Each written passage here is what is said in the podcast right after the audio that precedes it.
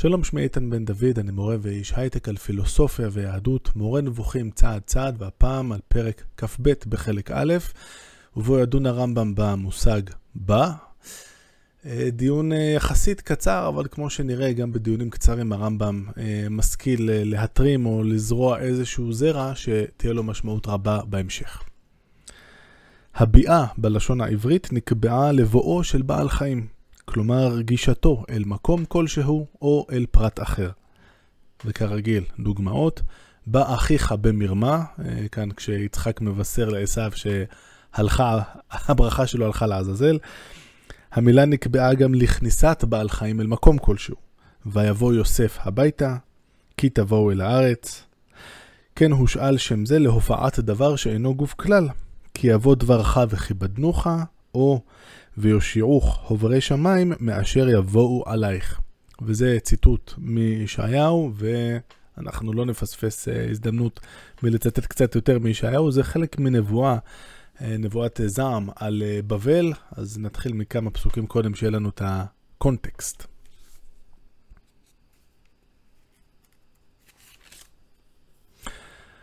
ותבטחי ורעתך, הוא פונה לבת בבל, ותבטחי ורעתך, אמרת אין רואני. חוכמתך ודעתך היא שובבתך, ותאמרי וליבך אני ואפסי עוד. כמעט uh, בכל כמה פסוקים שתזרקו אבן בישעיהו תמצאו איזשהו מטבע לשון שנכנס לעברית המודרנית. ובא עלייך רעה לא תדעי שחרה, ותיפול עלייך, ותיפול עלייך הובה, לא תאכלי כפרה, ותבוא עלייך פתאום שואה, לא תדעי. עמדינה וחברייך, כאן זה לא חברים, אלא חוברי חבר, סוגים של מכשפים. וברוב כשפייך, באשר יגעת מנעורייך, אולי תאכלי הועיל, אולי תערוצי, נלאת ברוב עצתייך. יעמדונה ויושיעוך, הוברי שמיים, החוזים בכוכבים, מודיעים לחודשים, מאשר יבואו עלייך. הנה היו חקש אש שרפתם, לא יצילו את נפשם מיד להבה. אין גחלת לחמם, אור לשבת נגדו. כן היו לך אשר יגעת, סוחרייך מנעורייך, איש לעברו טעו, אין מושיעך. לא נעים להיות בבבל כשהיה אומר את המילים האלה. בכל מקרה, הרמב"ם כאן מביא את הפסוק הזה כאחת הדוגמאות לדברים שבאים שאינם בעלי חיים, אלא דברים מופשטים. ועכשיו, הנה הזרע או ההתרמה שדיברתי עליה, הוא הושאל, הפועל, אפילו לגרימת היעדר דבר מה. ומה הפסוק שהוא מביא? הוא מביא פסוק מאיוב. כי טוב קיוויתי, ויבוא רע, ויחלה לאור, ויבוא אופל. זאת אומרת, קיוויתי לטוב, אבל הנה הגיע רע. למה הרמב"ם אומר שזה היעדר של משהו? אם בא רע, אז כאילו בא משהו, אמנם הוא מופשט, אבל כבר ראינו דוגמאות לדברים מופשטים בדוגמה הקודמת, למה הוא קורא לזה היעדר? והתשובה לדעתי שיש כאן uh, התרמה uh, של uh, הדיון uh, שיופיע בצורה יותר מפורטת בחלק ב' של מורה נבוכים. Uh, דיברתי עליו בסרטון אחר שתוכלו למצוא את הלינק uh, גם uh, כאן או בתיאור. Uh, ושם הרמב"ם כשהוא מנסה להסביר מדוע יש רע בעולם, uh, הוא פורס את הדעות השונות שקיימות ללמה למה קורים דברים רעים בעולם. אחד, אחד הטיעונים שלו זה ש... דבר רע הוא לא, אה, זה לא שאלוהים יוצר, או בורא, או עושה, או פועל דבר רע, אלא מדובר בהיעדר. וזה חלק מהמאמץ הכללי אה, במדעי הדתות, אה, נקרא לזה ככה, שנקרא תאודיציה, הצדקת האל. האל לא פועל דבר רע, אלא רק דברים טובים, ואם יש משהו שנראה לנו רע, אז קודם כל זה היעדר אה, של טוב, זה לא, אין לו ממשות כשלעצמו, האל לא באמת פועל דברים רעים בכוונה. כמובן הרמב"ם ייתן אה, טיעונים הרבה יותר משכנעים וילך לכיוונים אחרים, או שנמתין בסבלנות לחלק ב', או שתקפצו לסרטון האחר שמופיע בתיאור. על פי השאלה זאת, אשר הושאלה למה שאינו גוף כלל, הושאל שם זה גם לבורא יתגדל ויתהדר. אם להופעת דברו, ואם להופעת שכינתו. ויש כאן אה, דוגמה נוספת למה שראינו בפרק הקודם, פרק כ"א, שאפשר לייחס דברים מסוימים או לדבר, לדבר האל או לשכינה שלו.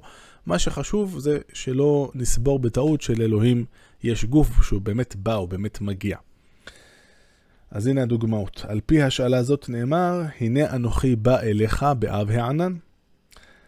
זה כמובן אה, ציטוט משמות, ועכשיו ציטוט מיחזקאל, שאני חושב שרובנו קצת פחות אה, מכירים. אני אתן את ה... ככה, נתחיל מפסוק אחד קודם. יש כאן חזון של יחזקאל, שאלוהים לוקח אותו לבית המקדש בירושלים, החרב כמובן. וישב אותי, וישב אותי דרך שער המקדש החיצון הפונה קדים, והוא סגור.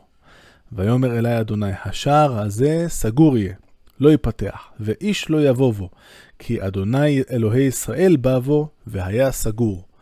זאת אנחנו עלולים לשגות ולחשוב שיום יבוא ואלוהים בכבודו ועצמו ממש ייכנס דרך השער הזה. אומר לנו הרמב"ם, תשמעו, זה, זה מטאפורה, זה לא אלוהים בעצמו, זה או דבר אלוהים, או השכינה שלו, או משהו אחר, אבל כניסה פיזית של הקדוש ברוך הוא בשער הזה, זה לא משהו שנזכה לראות.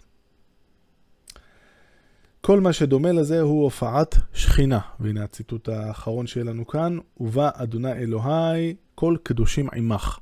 וזה ציטוט מזכריה שממשיך ציטוט שכבר ראינו אותו קודם, אה, על המעמד המופלא שמתואר אה, בזכריה, על זה שאלוהים יעמוד אה, על הר הזיתים ביום ההוא, הגדול והנורא. ראינו את זה בתיאור של, בדיון של הרמב"ם בפועל עמד. אה, הפירוש המקובל אצל, ה, אה, אצל הפרשנים המסורתיים, כמו אה, רש"י או אבן עזרא וכולי, ל"ובא אדוני אלוהי כל קדושים עמך", זה שאז אלוהים יבוא יחד עם המלאכים באותו יום, והרמב"ם כאן נוקט גישה שונה, שזה לא יהיה אלוהים בעצמו, אלא, שוב, השכינה או משהו כזה, אלוהים לא, לא בא לשום מקום. הופעת דברו, כלומר קיום הבטחותיו אשר הבטח על ידי נביאיו. וזהו שהוא אומר כל קדושים עמך, מה שהפרשנים המסורתיים מפרשים כמלאכים, כאילו אומר בפנותו אל ישראל, ובא דבר אדוני אלוהי על ידי כל קדושים עמך. והרמב"ם כאן לא, לא מסביר מה זה בדיוק הקדושים האלה, אמ, אלא אם כן נבין שמה שהרמב"ם אמר במשפט הקודם, אשר הבטיח על ידי אה, נביאיו, שכאן הנביאים הם אלה שנקראים קדושים. הרמב"ם לא אוהב אה, לפרש את העניין הזה של המלאכים בפרשנות שאנחנו רגילים לחשוב עליה של מין שליחים של אלוהים עם כנפיים שעפים ממקום למקום. כמו שאנחנו נראה בהמשך, הרמב"ם מפרש את המושג מלאך בדרכים אה, אחרות. אולי לא דרך אחת ספציפית, אלא כמה דרכים, אבל בכל מקרה זה לא יהיה האנג'ל שאנחנו אה, רגילים אה, לחשוב עליו. אה, זהו, כאן מסתיים הפרק, ראינו שהוא היה יחסית אה, קצר. אה, שוב, ניתוח של אה, פועל שאפשר אה, בטעות לסבור שכשהוא מוסב כלפי אלוהים, יש כאן התייחסות לביאה פיזית של אלוהים, אבל כמובן אין לו גוף, אז צריך לפרש את זה אחרת. והספקנו לראות איך הרמב"ם זורק לנו איזה רמז קטן על הדיון העתידי שלו בנושא של האם אלוהים גורם רע, בורא רע. הוא אומר, לא, רע זה בכלל איזשהו היעדר. היכולת הזאת של הרמב"ם, אה, גם אה, בפרק אה, יחסית משני בספר, עדיין לתת לנו ככה איזושהי נגיעה שככה תנסר לנו בראש. ובסופו של דבר, כשנגיע לאותו פרק, לאותם פרקים בחלק ב' עם הדיון במושג הרע, זה אחד מהדברים שמאוד קסומים בעיניי ביציר... ביצירת המופת הזאת של מורה נבוכים. עד כאן להפעם, להתראות.